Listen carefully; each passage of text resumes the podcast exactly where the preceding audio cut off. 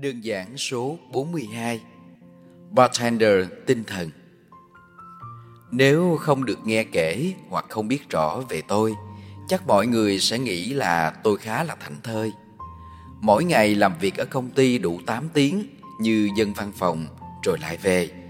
Ngày lại qua ngày, Quẩn quanh với những công việc nhàm chán.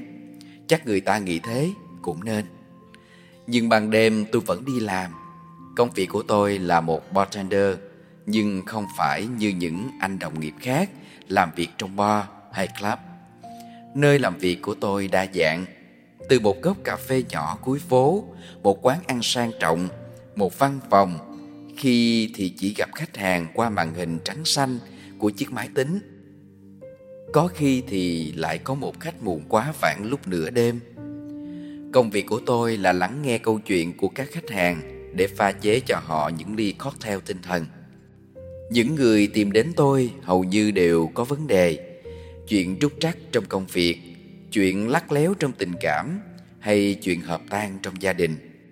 Nếu như có một chiếc đồng hồ đo chỉ số cảm xúc, Chạy từ cực âm tiêu cực đến cực dương tích cực, Thì những người khách của tôi đều bị kim nghiêng về phần chỉ số âm Tuy nhiên, tôi thích thú với những câu chuyện đó. Nó là một phần cuộc đời là những mảng màu đa chiều trong một cuộc đời vô cực. Khách sẽ nhâm nhi ly cocktail tinh thần do tôi pha chế. Có người uống vào nhưng cũng chưa kịp ngắm ngay mà cần thêm thời gian. Có người thưởng thức được trọn vị mà vui vẻ ra về.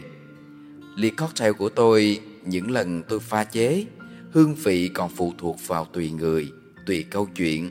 Nhưng chung quy, để sau khi nhấp vào, họ dần già trả chiếc kim về lại một chỉ số cân bằng nhất định có thể. Nếu có một công thức chung nào đó để pha chế, có lẽ là chỉ cần lắng nghe và đưa tất cả những rối ren trở về trạng thái đơn thuần nhất.